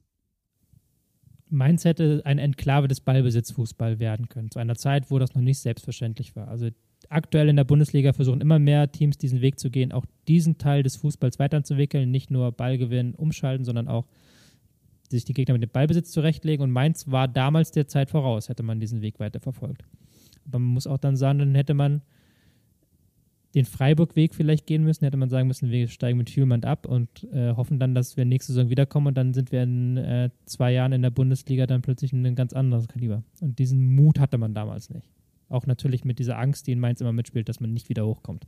Das muss man klar sagen. Also das ist äh, Mainz war ja noch nicht so gesettelt und das Risiko war mir zu groß. Also ich wollte es jetzt nicht riskieren, ähm, eher den Ballbesitzfußball durchzudrücken und zu sagen, aber gut, wenn wir zwischendrin mal absteigen, kein Problem, wir gehen wieder hoch. Das Risiko war, war mir in Mainz zu groß. Christian Heidel muss reagieren, will er den gelebten Traum der Mainzer von der Bundesliga nicht begraben. Denn dessen Bedeutung ist essentiell für den Verein und geht in seiner Entstehung auf Frank und den Glauben des FSVs an sich selbst zurück. Einen Glauben, den Frank seinem Verein mühselig eingeimpft hat, als dieser am Boden lag. Ein Traum, der in einer nie dagewesenen Dramatik erst im dritten Anlauf unter Klopp realisiert, unter Tuchel schließlich in neue Dimensionen getrieben wurde und essentiell für das Selbstverständnis von Mainz 05 ist. Es ist der Glaube daran, dass alles möglich ist, wenn man sich ein Ziel setzt und alles für seine Realisierung tut. Noch heute kann man bei Klopp diesen unerschütterlichen Glauben bewundern, der wie Frank in formelhafter Formulierungsgewalt predigt, We must turn from doubters to believers. Ähm, das tut mir bis heute eigentlich noch leid. Äh, die Entscheidung musste gefällt werden. Ich halte Caspar Julmann weiterhin für einen überragenden Trainer, der, der vielleicht zum falschen Zeitpunkt am, am, am falschen Ort war. Ähm, der war zu weit schon. Ähm, das einzige Problem, was ich mit Casper hatte, Casper wollte auf Ballbesitzfußball umstellen. Der Traum aller Trainer, dass die anderen gar nicht mehr an den Ball kommen. Er hatte ganz klar gesagt, Zweikämpfe interessieren mich nicht, es gibt keine Zweikämpfe. Wir haben einen Ball. So, ähm, da kannst du schlecht Zweikämpfe, also defensive Zweikämpfe, wenn, du einen Ball hast. So, das war das Grundprinzip. Ähm, sehr, sehr nah an, an, an Pep Guardiola. Ja, der, da rennt es auch nur hinterher. Ähm, das Einzige, Casper ähm, hat darauf bestanden, nur dieses System zu spielen. Und das war vorher in der Art nicht abgesprochen. Das sollte eine Entwicklung dahingehend sein. Das auch die richtige Entwicklung. Das Problem war, nachdem wir alle gemerkt haben, unsere Mannschaft ist nicht gut genug. Wir sind nicht gut genug, um Ballbesitzfußball zu spielen, ähm, war er nicht bereit, das umzustellen. Ähm, und dann gab es die Diskussion und äh, Kasper hat dann immer zu mir gesagt, ähm, das ist meine, meine Philosophie und entweder das oder ohne mich. Und dann musste ich irgendwann sagen, weil das Risiko zu groß war, dann ohne dich. Ja, ähm, wir müssen ein System spielen, wie wir in der Liga bleiben und nicht, um ein System hier durchzusetzen. Aber man sieht, er wird jetzt Nationaltrainer von Dänemark. Er ist ja dann in Neuseeland auch wieder erfolgreich gewesen. Das ist ein guter, richtig guter Trainer. Und ich glaube, wenn der, also zum Beispiel ein Kasper Jung, der kann Bayern München trainieren. Von der Idee her, von, von allem, vom Fachwissen, vom Engagement, von der Intelligenz her, ist alles top. Äh, wir waren, er war ein bisschen früh bei uns. Das muss ich später dann erkennen. Ich habe lange überlegt. Ich habe lange mit Martin damals darüber gesprochen. Ich habe ihm auch ganz offen und fair, wir haben bis heute, muss ich sagen, ein super, super Verhältnis. Ich habe ihm damals auch gesagt, es, es gibt zwei Möglichkeiten und ähm, das ist 50-50. Ich weiß es momentan nicht, muss mir das überlegen ähm, und habe ihm dann auch ganz fair und offen gesagt, ich habe mich für die, für die andere äh, für den anderen Trainer entschieden, habe ihm aber damals schon gesagt, ich kann dir eines versprechen, wenn das schief geht, das ist ein Risiko, was wir jetzt hier eingehen, wenn es schief geht, ähm, bist du der Erste, mit dem ich reden werde, weil das ist keine Entscheidung gegen dich, sondern eine Entscheidung für Casper. Äh, er war damals ein bisschen geknickt, aber ich muss sagen, er ist total professionell damit umgegangen. Und nachdem es eben dann nicht funktioniert hat, dann wollten wir eben wieder zu dem Fußball, ja, Thomas Tuchel, ähm, wollten wir wieder ähm, zurück. Und da stand es für mich außer Frage, ich wollte null Risiko eingehen dass wir das mit Martin äh, hinbekommen, den ich einfach innen auswendig kannte, den ich als Mensch, als Typ einfach überragend finde. Ja, und der es ja dann, muss ich sagen, auch überragend gemacht hat.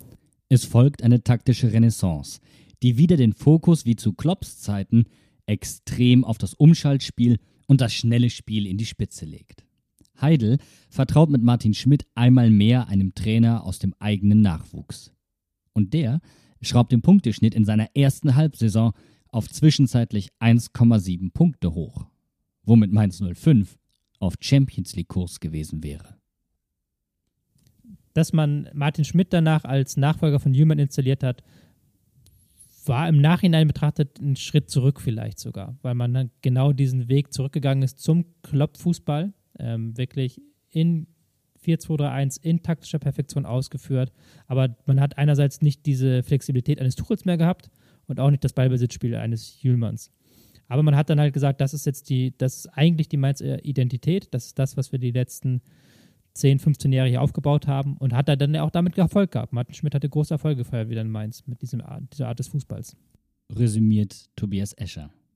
Wohingegen Volker Kersting findet, Gut, wir sind natürlich ähm, äh, zu Martin Schmidts Zeiten wieder ein äh, Stück äh, nicht zurück, aber haben natürlich ein Stück die Spielweise wieder verändert, indem wir schon äh, mehr über das Umschaltspiel wieder kamen. Also ich sage jetzt mal extrem angenähert äh, Kloppo äh, zu dem zu, zu, seinen, zu, seinen erst, zu seiner ersten Zeit, Kloppo in den ersten Jahren, dem Stil wieder ein bisschen mehr an, angenähert. Doch Mainz wird zu berechenbar. Schmidt fehlt die taktische Flexibilität. Was unter Klopp noch modern und innovativ war, ist in der Bundesliga mittlerweile Standard. Und die Mannschaft entwickelt sich spielerisch stark zurück, wird gnadenlos von anderen Vereinen überholt und bleibt in der Saison 16-17 nur knapp in der Bundesliga. Zu Beginn der Saison 17-18 befördert Ruven Schröder den Nachwuchstrainer und Urmainzer Sandro Schwarz. Durchaus eine mutige Entscheidung, wie Michael Ebert vom Kicker findet. Aber auch so eine Entscheidung dann wieder, äh, wie Thomas Tuchel Nachwuchstrainer zum Chef zu machen, äh, Martin Schmidt Nachwuchstrainer in Chef zu machen, jetzt Sandro Schwarz Nachwuchstrainer zum Chef zu machen. Da gehört ja auch ein gewisser Mut dazu, weil auf äh, kurzfristig gesehen mag der erstmal vielleicht ein bisschen mehr Kredit haben bei den Fans aber es schlägt ja dann auch leicht um, dass man dann sagt, ja, der hatte ja noch keinen Cheftrainerposten gehabt und äh, was will man auch mehr erwarten, wenn man so einen unerf Profi, unerfahrenen Mann holt und so. Und das war ja auch etwas, worunter der Sandro Schwarz ein bisschen gelitten hatte, denn er war ja gerade mit der zweiten Mannschaft erst abgestiegen. Und da haben sich dann natürlich schon einige gefragt, warum macht man jetzt den Trainer eines Absteigers äh, von der zweiten Mannschaft zum Trainer der ersten Mannschaft. Ja. Schwarz setzt wieder verstärkt auf Elemente aus der Zeit von Thomas Tuchel. Mit Hilfe einer Mittelfeldraute wird die Präsenz im Zentrum verstärkt, die Flügel geöffnet, wodurch die Außenverteidiger hoch stehen und sich im Angriffsspiel beteiligen müssen. Dabei bleiben die Elemente wie die Balljagd bestehen. Der Fokus wird auf das Erobern zweiter Bälle gelegt und es entsteht phasenweise der Eindruck eines Ballbesitzfußballs, der den Mainzern erlaubt, mit Ball wieder stärker und flexibler anzugreifen wie noch unter Schmidt. Dementsprechend zeigt sich Stefan Hofmann zuversichtlich. Ich traue ihm zu, die Mannschaft zu entwickeln. Ähm, ich glaube, entscheidend ist, und das hat er für sich auch so äh, reflektiert, die Basis wird immer die Defensive bleiben. Also die, diese Schritte nach vorne dürfen nie auf Kosten äh, der Kompaktheit und der defensiven Ordnung und äh, der Zweikampfführung und des Zweikampfverhaltens gehen. Und ich glaube, auch das ist eine Erkenntnis, die, die er in dieser Klarheit für sich gewonnen hat. All das, was er dann draufpackt in der Offensive bei eigenem Ballbesitz, das ist natürlich für uns hier in Mainz eine tolle Sache. Ja. Und das erinnert so ein bisschen schon auch an Thomas, das stimmt. Tobias Escher sieht das Ganze naturgemäß etwas zurückhaltender. Bei Sandro Schmarz bin ich mir noch gar nicht sicher, in welche Richtung die Reise geht. Ähm, nach den ersten Saisons unter ihm hatte man so ein bisschen das Gefühl, er hat teilweise versucht, einen Weg hin zu mehr Ballbesitz zu gehen. Er hat teilweise versucht, einen Weg hin zu mehr Flexibilität zu gehen. Aber dann, sobald die Ergebnisse ausgeblieben sind, ist man doch wieder in dieses alte Muster verfallen. Ist man doch wieder sehr stark in dieses, ähm, bei ihm ist es 4-4-2 mit Raute gegen den Ball und dann Umschaltspiel. Und da bin ich gespannt, wie er das jetzt weiterentwickeln möchte in den äh, kommenden Wochen, Monaten, Jahren. Äh, Sandro versucht jetzt schon dann auch eben auch viel mit der Mittelfeldraute zu arbeiten, auch wieder in Ballbesitz zu kommen, auch mehr dann kreativ im Spiel zu sein. Und da merkt man dann schon, dass sich dieser Stil ein wenig mehr Thomas dann wieder annähert. Ganz klar, ja. Schließt Volker Kersting. Und was man auch merkt, ist, wie weit Chülmend seiner Zeit damals voraus war. Doch die Frage ist, würde klassischer Ballbesitz überhaupt zu Mainz 05 passen? Taktik ist durchaus emotionalisierbar und auch ähm, verwendbar für eine Identitätsfindung. Man schaut sich nur den FC Barcelona an, der sich ganz stark über das, die Art, wie sie Fußball spielen, identifiziert. Und das kann man natürlich auch andersrum machen mit dieser Art des Vollgas-Fußballs, wie sie ähm, Klopp festgeschrieben hat. Deswegen ist es auch mal so eine Frage, funktioniert dann ähm, ein eher ruhiges Ballbesitzspiel auch in Mainz? Würde das funktionieren? Und da sind dann natürlich die Fans anders sozialisiert. Also da wird eine, hat man eine äh, andere Erwartung an das Spiel. Und als in, als in München, wo es völlig okay ist, wenn der Ball zurück zu Manuel Neuer spielt, dann sagen alle, hurra, Manuel Neuer hat den Ball. Wird dann hier gepfiffen, wenn das drei, vier Mal der Ball zurück zum Torwart gespielt wird. Von jetzt auf gleich wird das jedenfalls nichts, findet Volker Kersting. Ich glaube, das müssen wir, wenn, dann gemeinsam entwickeln. Also äh, natürlich kann das auch mal sein, dass, dass eine Entwicklung am Markt oder eine Entwicklung generell im Fußball äh, so prägend und so stark ist, dass sie Dinge schnell beeinflusst. Und dann muss man natürlich gucken, wie kann man darauf als Re Verein reagieren. Und da müssen schon wir mit dieser Größenordnung Mainz 05 immer in der Lage sein, darauf zu, zu reagieren. Mainz bleibt seinen Prinzipien treu. Und damit auch der Idee von Saki. Ähnlich wie Ralf Rangnick. Doch nicht nur die Spielideen sind ähnlich. Frank und Rangnick gelten beide als unheimlich ungeduldige Charaktere, die besessen von Fußball nach der Verwirklichung ihrer Visionen streben. Dabei geht es nicht bloß um Titel, Thesen, Taktik, sondern auch um die Infrastruktur und Nachwuchsförderung. Doch eine einheitliche Spielidee bei den chronisch Pleiten und im Profibereich spielerisch unterlegenen Mainzern einzuführen, ist auch aufgrund anderer Sachlagen ungleich schwerer. Franks Wirken bleibt größtenteils auf den Profikader beschränkt, unterstreicht Heidel. Das war natürlich problematisch. Ähm, einfach deswegen, wir waren ja mit, mit, mit den Profis standen wir immer am Abgrund oder kurz vor dem Abgrund. Ab und zu sind wir mal fast schon runtergefallen. Und die Jugendmannschaften, jetzt waren wir U19, U, äh, also damals hieß es noch A-Jugend, B-Jugend, C-Jugend, ähm, die waren ja schon in ihren Ligen wesentlich besser. Also jetzt das gleiche Spielsystem der Jugend, das hat teilweise ein bisschen merkwürdig äh, ausgesehen. Erst unter Klopp und mit Hilfe des NLZs Anfang der 2000er entsteht die Möglichkeit, aus einer reinen Spielidee für die Profis ein einheitliches Konzept zu formen. Volker Kersting lehnt dabei die oft bemühte Formulierung der Spielphilosophie ab.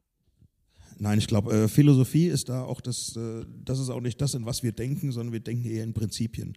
Äh, was sind unsere Grundprinzipien auf dem Platz? Was wollen wir? Äh, wo wollen wir hin? Wie wollen wir mit der ganzen Geschichte umgehen? Also es geht um Prinzipien. Philosophie ist mir da zu weit gegriffen und schlussendlich auch zu ja, zu einengend dann in, in, in der Geschichte. Also wie beispielsweise, früher hat man gesagt, Ajax Amsterdam spielt nur 4-3-3, fertig, Ende aus, das ist eine Philosophie. Aber mit der Philosophie haben wir halt eigentlich nichts zu tun, sondern ich kann natürlich über Prinzipien reden, aber die Prinzipien kann ich in jedem, jedem äh, System irgendwo wieder abbilden. Ich glaube, das ist das Entscheidende. Mainz stößt einen Prozess an, in dem jeder Cheftrainer als oberster Trainer aller Übungsleiter seine Ideen an den Nachwuchs weitergeben und damit zukünftige Spieler für den eigenen Kader konzipieren und rekrutieren kann. Es steckt natürlich von, von jedem noch, noch irgendwo äh, stecken Dinge in, in, in der Idee von Mainz 05. Wolfgang Frank hat die Viererkette eingeführt. Äh, Punkt, da steckt ganz viel drin. Natürlich gibt es auch heute wieder Weiterentwicklungen äh, zu einer Dreierkette, die aber auch eine Ableitung aus der Viererkette heraus ist. Also von daher mit dem Hochanlaufen, mit dem aggressiven Spiel, da ist natürlich viel auf Kloppo noch zurückzuführen. Äh, das Ganze mit Ballbesitz, mehr Ballbesitz anzureichern, ist dann natürlich auf Thomas äh, Tuchel wieder zurückzuführen. Also jeder hat da irgendwo noch seinen Anteil. Und im Nachwuchs ist es natürlich so, dass wir schon schauen, wie bilden wir die Spieler möglichst breit aus. Also wir fokussieren sie oder legen sie nicht fest auf eine Geschichte, sondern wir wollen sie natürlich breit ausbilden, möglichst breit aufstellen, damit sie in vielen Systemen und, und verschiedenen Herangehensweisen auch funktionieren können. Denn dieses Programm, was wir haben im Nachwuchs, ist natürlich entstanden von innen heraus. Das heißt, das haben wir permanent alles zusammen mit den Trainern entwickelt, mit dem Staff entwickelt. Jeder konnte sich daran beteiligen und somit ist natürlich auch jeder mit seiner eigenen Identität irgendwo in diesem Gesamtprogramm vertreten identifiziert sich dadurch natürlich auch äh, entsprechend viel mehr damit.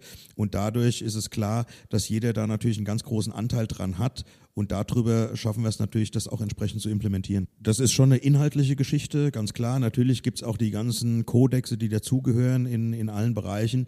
Aber es ist natürlich ganz klar eine inhaltliche Geschichte, auch eine inhaltliche Entwicklung in der Herangehensweise, wie wir ausbilden wollen, wie wir Spieler ausbilden wollen, mit welchen Inhalten und mit welchen Prinzipien wir sie versorgen. Und da hat sich jeder entsprechend eingebracht und kann sich natürlich auch darüber entwickeln, auch natürlich durch ein permanentes Coaching wieder aus dem sportlichen Bereich, eben Nachwuchsleistungszentrum. Und wer da die Offenheit und Bereitschaft hat, hat, wird dann natürlich entsprechend auch die Schritte machen können. Der damals sportliche Leiter und heutige Vorstandsvorsitzende Stefan Hofmann beschreibt den Vorgang so. Also wenn wir Nachwuchsausbildung betreiben, müssen wir, sie, müssen wir sie ganzheitlich betreiben. Da kann es nicht sein, dass der eine Trainer in der U11 eine bestimmte Auffassung trainiert äh, und bestimmte Inhalte trainiert. Der Trainer in der U12 was anderes macht und der U13, U14, U15 Trainer wieder was anderes. So.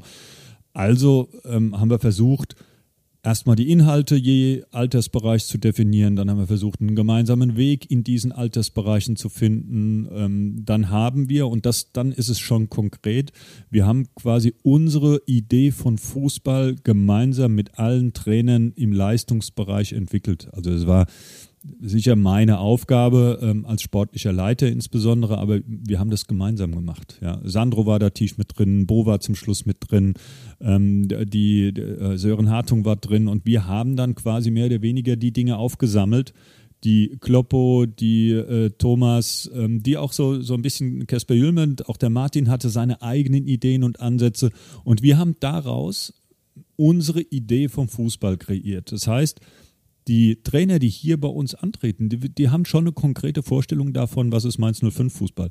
Dass, dass das natürlich immer einem ständigen Wandel unterworfen ist, weil der Fußball sich entwickelt. Das sieht man jetzt daran, was Sandro mit seinem Team da wieder gemacht hat. Ja, also das liefert natürlich auch wieder Anregungen nach unten. Das ist vollkommen klar. Wir haben äh, Grundprinzipien, die äh, natürlich auf die einzelnen Nachwuchsbereiche festgelegt sind und natürlich auch über eine Periodisierung, äh, sowohl jährlich, halbjährlich, äh, monatlich, wöchentlich äh, Trainingsinhalte auch festgelegt sind. Allerdings nicht so, dass ein Trainer komplett eingeschränkt ist und nur das machen kann, was jetzt praktisch in dieser Periodisierung vorkommt, sondern das sind eigentlich nur Rahmenbedingungen, in denen er sich aber trotzdem auch wieder frei bewegen und frei entfalten, entfalten kann. Und ich glaube, das ist das Wesentliche daran. Schneller als irgendwo anders entwickeln sich in Mainz junge Spieler zu Profis, die den Sprung aufgrund der einheitlichen Vermittlung scheinbar spielend zu den Profis schaffen. Ein Prozess, der einen entscheidenden Vorteil mit sich bringt, wie Stefan Hofmann findet. Es erleichtert den Spielern natürlich diesen Weg nach oben immens. Ja, also wenn ich jetzt sehe, ich glaube nicht, dass ein Leo Barrero oder ein Johnny Burkhardt überfordert waren mit den Übungen die waren mit der Intensität und mit, mit dem, dem Umfang, da waren sie zunächst mal ein bisschen überfordert. Aber die Übungen selbst, die Komplexität und so weiter, das war für die kein Problem. Das können die. Oder jetzt, wenn der Erkan Eibil damit trainiert, ja, da hat physisch ein Problem, aber äh, technisch und äh, von, von der Spielintelligenz keinerlei. Ja. Und ähm, das ist, glaube ich, so ein bisschen der Schlüssel der ganzen Sache. Klopps Wechsel zu Borussia Dortmund erweist sich folglich dort nicht nur für die Profis als Segen, denn er bringt auch Mainzer Nachwuchskonzepte und diverse Prinzipien mit ins Ruhrgebiet, von denen der BVB heute noch profitiert. Bevor Kloppo nach Dortmund ist, war dieser Verein komplett am Boden, sportlich und wirtschaftlich. Also wir haben, glaube ich, da noch ein Pokalendspiel äh, damals äh, gestanden, ähm, aber Aber der Verein war am Ende und da kommt da einer hin ähm, aus Mainz und ich glaube, am Anfang war da schon noch ein bisschen Skepsis da. Ich habe ja da auch einige Gespräche mit den Dortmunder Verantwortlichen geführt und nach acht Wochen hat dieser Verein auf dem Kopf gestanden. Also ich kann mich erinnern, ich habe Kloppo besucht, so ja nach acht Wochen. Da fahre ich von der Autobahnabfahrt da Richtung Dortmund rein. Da hat schon so eine riesen Plakatwand gestanden mit seinem Kopf da, mit seinem typischen äh, Lächeln, ja, und Leute sind Dauerkarten äh, kaufen. Nach acht Wochen, ein im Endeffekt ja ähm, Trainer, der jetzt da von einem, von einem, von einem Zweitligisten äh, äh, kam. Also der hat diesen Verein taktisch emotional komplett auf den Kopf gestellt. Und da kann mir jeder erzählen, was er will. Die, die Verantwortlichen haben das gut moderiert, haben das gut hinbekommen. Aber das war, wenn Jürgen Klopp damals nicht dahin gegangen wäre, dann wäre Borussia Dortmund zu 100 Prozent nicht da, wo sie heute wären. Doch in Mainz wird der Nachwuchsgedanke noch weiter getrieben. Mit Tuchel steht auch bald der erste Trainer aus dem NLZ an der Seitenlinie. Und es folgen ihm drei weitere. Bis auf Klopp und Hülmend haben drei von fünf Profitrainern eine Vergangenheit im Mainzer NLZ. Nettes Nebenprodukt einer konsequenten Durchführung einer Idee oder Kalkül, Christian Heidel. Das war, muss ich sagen, das war ein klarer Plan. Weil wir haben durch Kloppo natürlich erkannt und gesehen, bei Frank vorher auch schon, aber bei Kloppo war es dann extrem, was ein Trainer ausmachen kann. Und wir haben auch eines, glaube ich, bei Globo gelernt. Du brauchst keine 250 Bundesligaspiele und äh, 50 Länderspiele, das hat man früher geglaubt. Und du musst auch vorher nicht bei 27 Vereinen beurlaubt worden sein, ähm, um, dann, um eine Qualifikation zu haben für Bundesliga, für Profifußball. Wir haben früh erkannt, dass es große Trainertalente gibt, die selber gar nicht überragend gegen den Ball getreten haben, denen man nur Vertrauen schenken muss. Und es war ein klarer Plan, dass wir versuchen wollen, in allen Jugendmannschaften Trainertalente äh, zu bekommen. Ich muss sagen, mit, mit, mit Volker, auch mit, mit Stefan, das hat überragend geklappt. Auch da, die haben sehr, sehr schnell erkannt, wie wichtig der Trainer ist. Lieber auf einen guten Spieler verzichten, aber holst einen, einen Top-Trainer. Durch die einheitliche Idee wird nicht nur für die Spieler der Sprung zu den Profis kleiner sondern eben auch für die Trainer. Allerdings mit einem feinen Unterschied. Denn je besser der Cheftrainer seinen Job macht, desto länger bleibt er im Amt. Und Mainz ist kein Ort, an dem schnell Trainer gefeuert werden. Das heißt, die zweite Reihe muss eng betreut werden. Und dabei kommt es auf die Balance an, erklären Stefan Hofmann und Volker Kersten. Äh, Volker und ich haben immer gesagt, wir, wir hätten gerne so diesen U15-Trainer, da hat man den Paul Fass, der Paul, der hauptberuflich was anderes macht, aber mit aller Leidenschaft die C-Jugend trainiert hat. Ja, und äh, so eine Konstante im Verein zu haben, der nicht nach oben schielt und mehr will, sondern der einfach weiß, äh, da, wo ich jetzt aufgehoben bin, da fühle ich mich wohl und das mache ich mit allem, was ich habe.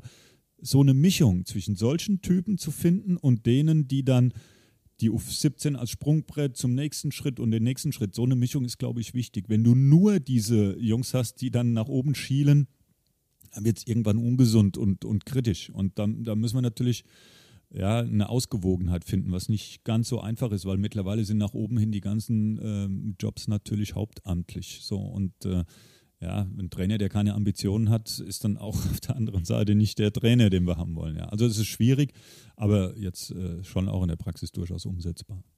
Also der Trainer muss schon einige Attribute mitbringen, die einfach hier auch zu Mainz 05 passen, die zu uns passen, ähm, von seiner persönlichen äh, Schiene, von seiner persönlichen Ebene her, ähm, wie er im, im, Team agieren kann, natürlich auch dann eben auch die sportlichen Qualifikationen, was alles dazugehört und seine Vorstellung von Fußball. Aber zunächst steht bei uns erstmal der Mensch im Mittelpunkt, dass wir schauen müssen, passt das hier rein und ist das äh, der Trainer, den, der die Bereitschaft hat, auch nicht nur Dinge hier selbst mit einzubringen, sondern eben auch Dinge mitzunehmen, nämlich das, was wir ihm mitgeben können, was wir ihm mitgeben wollen, äh, wie wir ihm weiterhelfen wollen, dass er sich weiterentwickeln kann. Also das sind ganz maßgebliche Attribute. Ja, ich glaube, ich glaube, das Wichtigste dabei ist, dass man äh, Trainer auswählt oder Trainer immer in dem Bereich hält, im Juniorenbereich, äh, dass ihnen klar ist, dass ich nicht einen Job antrete, um dann schon zu gucken, direkt im ersten Tag, wo ist mein nächster Step, sondern ich glaube, das ist in der Auswahl der Trainer ganz wichtig, in der Auswahl der Trainer dahin zu schauen, ähm, dass Trainer hierher kommen, sich auf ihren Job fokussieren, auf das, was sie jetzt machen, das mit voller Intensität tun, voller Überzeugung tun, sich da reinbegeben Und wenn ich diesen Job gut mache, dann wird der nächste Schritt, dann wird der nächste Step irgendwann von selbst kommen. Sei der dann bei uns oder sei der woanders, das steht immer noch mal auf einem anderen Blatt Papier. Aber ich glaube, äh, das macht es am Ende des Tages aus. Äh, die, die immer sehr schnell auf die nächste Stelle fokussiert sind oder sich das nächste Ziel schon vornehmen und äh, mit ein paar Prozent eigentlich da schon drin sind, von denen habe ich extrem viel scheitern sehen, auch woanders. Und da ist auch die Wahrscheinlichkeit groß, dass sie scheitern, weil die nicht das Hier und Jetzt im Blick haben. Trotzdem muss das Gleichgewicht zwischen einheitlicher Spielidee und individueller Trainerentwicklung gewährleistet werden. Das Ziel ist eben kein starres Konzept, sondern ein flexibles, welches auch kurzfristig auf Veränderungen am Markt reagieren kann. Dieser einheitliche Ansatz, der in seinen Grundzügen immer noch auf Frank zurückgeht, wohnt ein Nachteil inne. Mannschaften, die ähnlich spielen, haben ein Auge auf die Nachwuchstrainer von Mainz geworfen. Allen voran, na, Ralf Rangnick. Dazu Heidel, Hofmann und Kersting. Ich glaube, er weiß inzwischen auch, dass in, in Mainz ähm, eigentlich nur einer Trainer werden kann, ob es im Jugend- oder im Profibereich ist, der was auf dem Kasten hat. Und da schaut er schon hin, das ist ja völlig normal. Er ist ja jetzt in einer, in einer anderen Funktion ähm, oder war jetzt in einer anderen Funktion bei Leipzig und jetzt da im, im, in diesem RB-Konzern.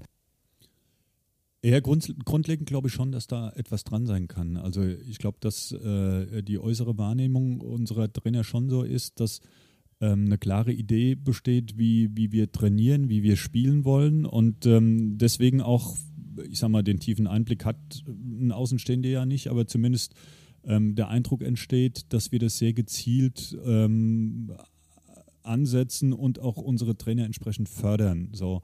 Und nicht sich selbst überlassen komplett. Ja, ähm, das glaube ich schon, dass das natürlich die Trainer dann wiederum auch interessant macht. Ja. Natürlich schaut man schon in die Richtung, äh, wie man selbst tickt und wie man selbst Fußball denkt und was einen geprägt hat und nähert sich natürlich eher diesen Geschichten immer schneller an, wie irgendetwas, was, was ganz neu ist oder was gar nicht seinen eigenen Vorstellungen entspricht. Und äh, daher ist der, ist der Blick hierher schon, schon, schon ein relativ logischer. Ähm, unter dem Aspekt gesehen, ganz klar. Ähm, ja, das, das, das, das macht das schon ein bisschen aus. Definitiv. Scholt Löw, Tamas Bodok, Marco Rose, Bo Svensson und an Schwarz hat auch Interesse bestanden. Und natürlich an. Thomas, äh, das weiß ich. Ähm, die haben auch mehrfach die Köpfe zusammengesteckt. Der wollte auch mal hier wegholen in, in, in Mainz vor, vor langer, langer Zeit damals ähm, nach Hoffenheim. Ja, man muss natürlich auch wissen, dass ähm, einige dieser Spieler bei, bei Ralf gespielt haben. Ja, also Rosi war, den habe ich damals von Ralf Rangnick geholt, als er Trainer in Hannover war. Ähm, also da, da, das muss man so ein bisschen unterscheiden. Todd Löw hat bei ihm gespielt. Ähm, das sind Typen, die, die, die er kannte. Was bereits an der enormen Dichte an Profitrainern aus Franks Kader deutlich wurde, verstärkt sich mit Blick auf Rangnick. Beide haben eine Unmenge an Spielern beeinflusst und inspiriert, selbst den Trainerberuf zu ergreifen. Klops und Tuchel-Schützlinge ziehen bereits nach. Rose, Wagner und Schwarz. Dadurch, dass wir so viele gute Trainer hatten und wir ja viele, viele Spieler hatten, und die haben, haben alle unter diesen Trainern trainiert und gelernt, sind aus dem eigenen Spielerbereich wiederum Trainer entstanden. Ja, wenn du, wenn du das Riesenglück gehabt hast, dass du, dass du trainieren durftest bei Jürgen Klopp und bei Thomas Tuchel. Ja, da muss ich ehrlich sagen, das ist ja wie ein Sechser im Lotto. Du bist äh, bei den, ja, wenn es die Top 5 in der Welt gibt, sind zwei Ex-Mainzer dabei und du hast bei beiden trainieren dürfen. Und wenn du dir da jetzt von jedem das rauspickst und selber, ja, jetzt intelligenzmäßig weit über Raumtemperatur bist, ja, dann, dann hast du natürlich alle Grundlagen, ja. Und ich glaube, der Rosi ist so ein Beispiel jetzt, ja. Der Marco hat die beiden gehabt und der macht es überragend. Da ist jetzt auch viel Marco Rose drin. Äh, bei Sandro im Endeffekt ja das Gleiche. Ähm, der hat sie beide zumindest jetzt wirklich erlebt. Ähm, bei, bei Tuchel ja nicht gespielt, aber bei, bei, bei, ähm, bei Kloppo ähm, gespielt, das andere erlebt. Ja, das sind natürlich brutale Voraussetzungen. Deswegen sind auch so viele Ex-Mainzer Trainer geworden. Marco Rose merkt man eine Mainz-Vergangenheit an, wobei man auch sagen muss, dass jetzt in einem ganz weiten Rahmen gefasst die Idee von Rangnick, wie sie Rangnick auch in den 90er Jahren parallel zu Wolfgang Frank aufgebaut hat mit Viererkette ähm, Raumdeckung, die sind ja relativ ähnlich, diese beiden Ideen. Und da haben sich dann quasi aus Mainz heraus und aus dem Schwabenland heraus so zwei Schulen entwickelt, die in den Details vielleicht so ein bisschen unterschiedlich sind Bei Klopp halt nochmal sehr viel mehr mit Leidenschaft verbunden, bei Rangnick etwas kühler im, im Denken, etwas ähm, technokratischer.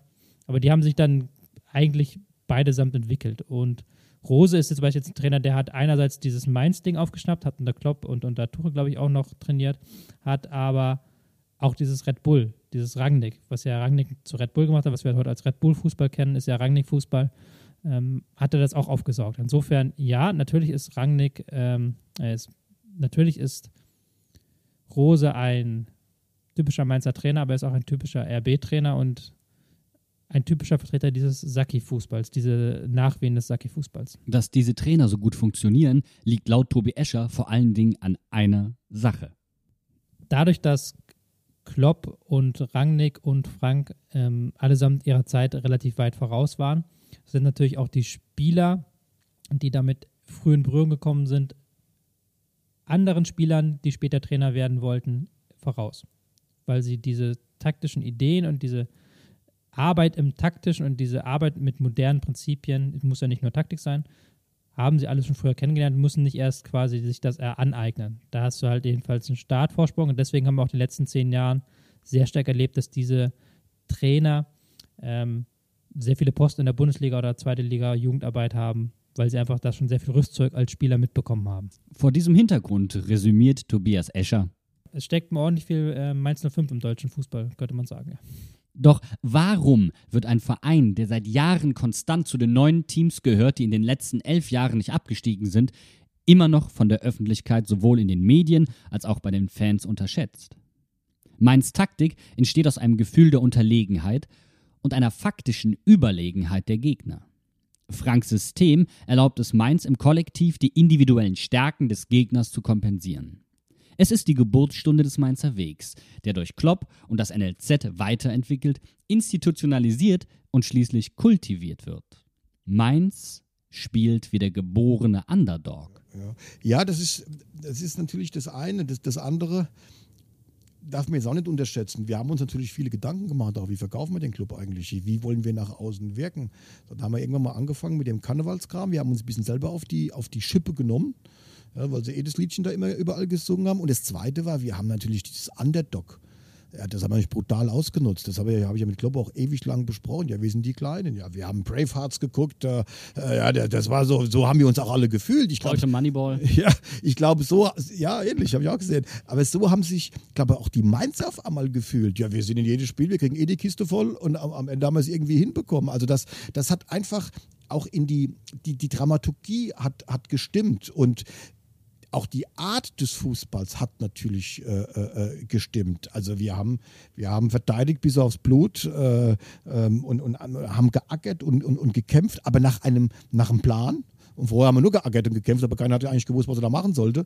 Ähm, und, und das alles zusammen hat auch so ein Bild Mainz auf einmal abgegeben, äh, ähm, ja, wovon wir alle gemeinsam profitiert haben. Wir waren, glaube ich, mal über Jahre die, ja, fast die sympathischste Mannschaft. Alle haben uns gemocht. Und wenn einer gesagt hat, ich bin Fan, mein Verein ist Bayern München und was dann zweiter Club, haben sie alle Mainz gesagt. Freiburg hat uns so ein bisschen Rang abgelaufen mal irgendwann, aber das ist ja auch schon eine große Auszeichnung, dass hier vieles ähm, richtig gemacht wurde und richtig gemacht wird. Das Image des Underdogs vereint dabei die große Beliebtheit, die Mainz 05 entgegengebracht wird, mit der chronischen Unterschätzung durch die Öffentlichkeit. Mainz wird zum Inbegriff eines Underdogs und wächst dabei ironischerweise immer mehr über sich hinaus. Autorin und Journalistin Mara Pfeiffer beobachtet dabei ein kurioses Phänomen. Also ich finde, ähm, man kann äh, jetzt, wenn man mal so auf die neuere, also sprich die Außendarstellung der letzten 20 Jahre schaut, irgendwie natürlich ganz klare Breaks feststellen. Also ähm, der erste sicherlich, ähm, als Christian Heidel gegangen ist und sich dann die Geschichte mit Harald Strutz entwickelt hat. Ähm, dann gibt es eine kurze Phase, in der die Außenwahrnehmung, glaube ich, eine sehr chaotische war, also in der dann äh, gewählt und wiedergewählt wurde und in der man ähm, von außen, aber auch wenn man näher dran war, eine Zeit lang nicht so genau wusste, wohin geht die Reise jetzt.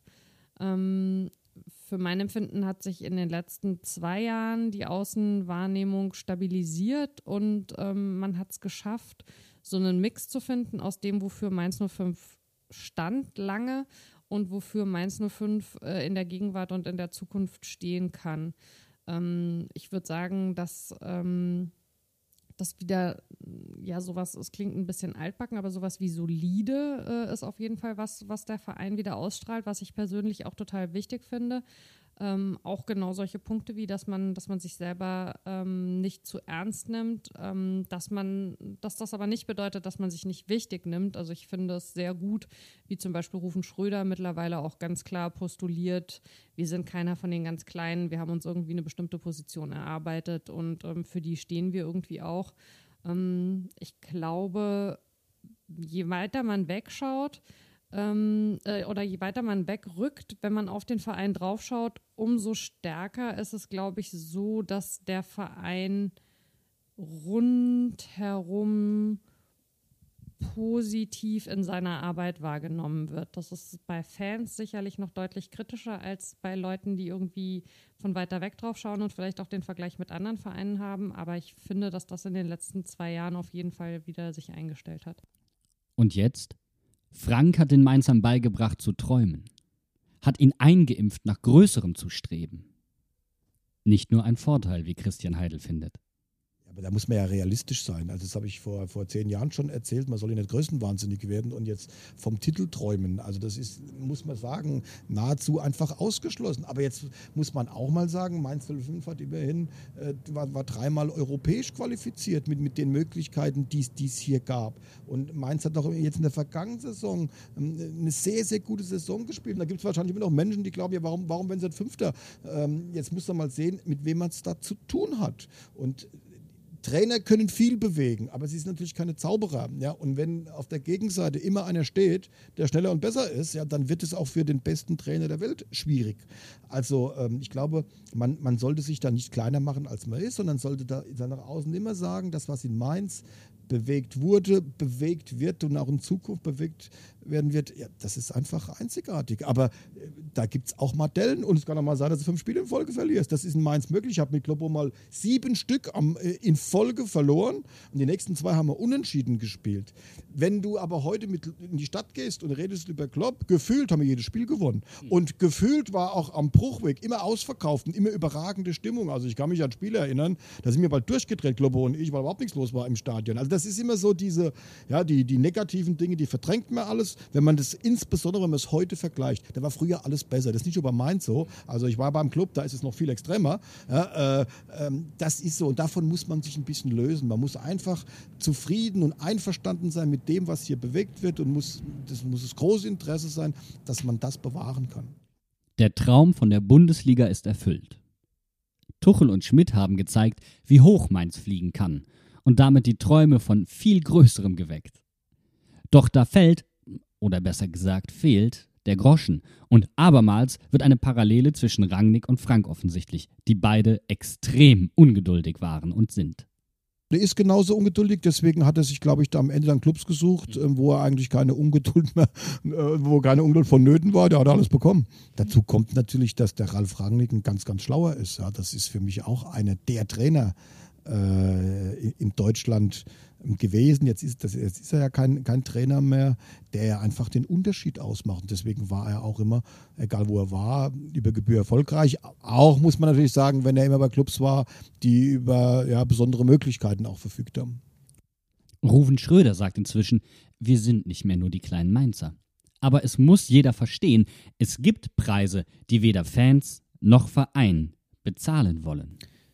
Viele der Vereine der, ähm, der Größe Mainz haben eine nicht einfache Zukunft im Moment, weil natürlich im Fußball sehr viel Geld steckt und da jetzt auch sehr viel Geld ähm, reinfließt. Und da ist dann natürlich immer die Frage, was passiert mit solchen Vereinen, wenn 50 plus 1 irgendwann mal fallen sollte. Äh, Vereine, die gut wirtschaften, die alles dafür getan haben, die alles dafür getan haben, sich die Bundesliga zu verdienen, aber die natürlich auch für den Investor nicht so spannend sind, müssen wir leider sagen, wie es ist, und die auch ähm, ähm, äh, finanziellen eher zu dem unteren der Liga gehören. Und da sehe ich dann, da sehe ich sehr große Probleme auch auf Vereine wie Mainz zukommen. Ähm, aber grundsätzlich habe ich nicht das Gefühl, dass in Mainz schlecht gearbeitet wird. Also man aber hat ja seit Jahrzehnten, arbeitet ja seit zwei Jahrzehnten arbeitet man hier grundsolide, finanziell, wirtschaftlich, aber auch fußballerisch. Und wie begegnet man dieser Gefahr jetzt? So, wie man es schon immer getan hat.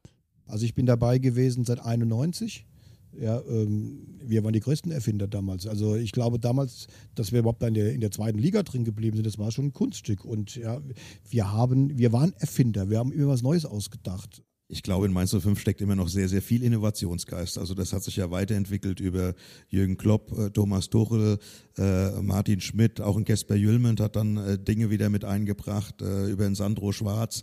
Also äh, da steckt schon immer noch sehr viel Innovationsgeist dran, drin und wird auch sowohl bei den Profis als auch im Nachwuchsleistungszentrum permanent weiterentwickelt und es werden permanent neue Dinge ausprobiert. Wir sind im Moment dabei, ein, ein, ein Leitbild ähm, für unseren Verein zu erstellen, aus den Fans heraus, natürlich auch mit, mit äh, Input unserer Mitarbeiter. Ähm, und ich glaube, ein wichtiger Baustein dieses Leitbilds wird auch, also zumindest in, in, in zwei, drei äh, Schlagworten unser Fußball sein müssen. So. Und ähm, ich glaube schon, dass wir das eine oder andere aus dem Fußball dann auf den Gesamtverein übertragen kann, wie, äh, wie Mainz 05 funktionieren sollte. Also ich sage mal, unser Fußball lebt, lebt, von der Emotion, deswegen brauchen wir auch Mitarbeiter, die sich mit diesem Verein zu 100 Prozent identifizieren und emotional den Verein mitleben. So, ähm, unsere Mannschaft spielt deswegen auch in der Bundesliga oder hat sich so lange gehalten, weil jeder in diesem Team dann auch bereit war, mehr zu tun. Auch das kann man eins zu eins auf unsere Mitarbeiter in der Verwaltung oder im gesamten Verein übertragen. Ja. Wir wären jetzt nicht das Mainz 05, wenn nicht jeder bereit gewesen wäre, mehr zu tun. Ja, insbesondere jetzt auch Christian Harald, äh, unsere Vorgänger. Ja, wenn die Dienst nach Vorschrift gemacht hätten, wäre dieser Verein nicht da, wo er jetzt ist. So. Und ähm, das sind also sehr wohl aus meiner Sicht Dinge, die aus dem aus der Idee, wie wir Fußball spielen, gemeinsam, zusammen ähm, mutig sein, die wir auf den Verein dann, auf die Vereinskultur übertragen können. Der erste FSV Mainz 05 ist aufgrund seiner jungen Erfolgsgeschichte von 20 Jahren und trotz seines über 100 Jahre langen Bestehens kein Traditionsverein. Aber dennoch der Gegenentwurf zu Vereinen, die sich Wettbewerbsvorteile nicht selbst erwirtschaften, sondern durch dritte Förderung erhalten, die weit über das normale Sponsoring hinausgehen. Aus Sakis Idee sind in Deutschland zwei Strömungen entstanden, die von Frank und Rangnick maßgeblich geprägt wurden. Beide aus Liebe zum Spiel. Aber es ist ein Spiel David gegen Goliath. Mainz bleibt Underdog. Und hier sind die Sympathien nun einmal klar verteilt, egal wie aussichtslos die Chancen sind. Denn Mainz 05 hat einen Satz kultiviert, der heute als Credo und Kultur durchgehen kann. Not macht erfinderisch. Die größte Aufgabe, die wir in den nächsten, ich sag mal, fünf Jahren haben werden, ist tatsächlich mehr Leute von diesem Verein zu überzeugen, mehr Fans an uns zu binden und neue Fans zu gewinnen. Weil dieser Verein bietet so eine tolle Basis, so tolle Möglichkeiten. Also wir haben ja jetzt wirklich schon eine halbe Stunde darüber gesprochen, was wir hier in diesem Verein alles entwickelt haben, welche Leute wir hier in diesem Verein haben, die den Fußball zum Teil in ganz Deutschland geprägt haben. Ähm, so gesehen glaube ich, bietet der Verein gute Möglichkeiten, aber wir müssen das offensiver tun. Das werden wir auch tun, ja, mit entsprechenden Maßnahmen, Kampagnen. Wir brauchen mehr Leute, die sich mit diesem Verein identifizieren. So, das ist, gibt die große Aufgabe die nächsten fünf Jahre. Parallel dazu ähm, ist es wichtig, glaube ich, die Rahmenbedingungen. Da müssen wir weiterhin dran schrauben, auch wenn wir jetzt ähm, rein optisch ein schönes Trainingszentrum hier haben. Wir müssen die Rahmenbedingungen weiter verbessern. Wir sind auf Standorte verteilt. Ähm, äh, also wir, wir, müssen da weiter dran äh, drehen, um konkurrenzfähig zu bleiben. Das sind, glaube ich, die zwei größten Aufgaben. Ja, Zentralisierung, ja, ja, ganz sicher. Und auch hier an den sportlichen Rahmenbedingungen drehen. Also wir haben jetzt in der, in der Sommerpause die, den Kabinentrakt der Profis erneuert, haben da, äh, Sandro wollte einen kleinen Hörsaal haben, den haben wir gebaut, wir haben Wände rausgerissen, wir haben neue Farbe an die Wand geklatscht. Trotzdem ist es so, also die Kabine hat kein Tageslicht. Ähm, die Kabinen sind seit 2002 ähm, un, unverändert, ja, in ihrer Dimensionierung. Also das heißt, irgendwann äh, müssen wir da auch mal ran, ja, und müssen sagen, so, jetzt wollen wir konkurrenzfähig bleiben und wir müssen an den Rahmenbedingungen etwas verändern.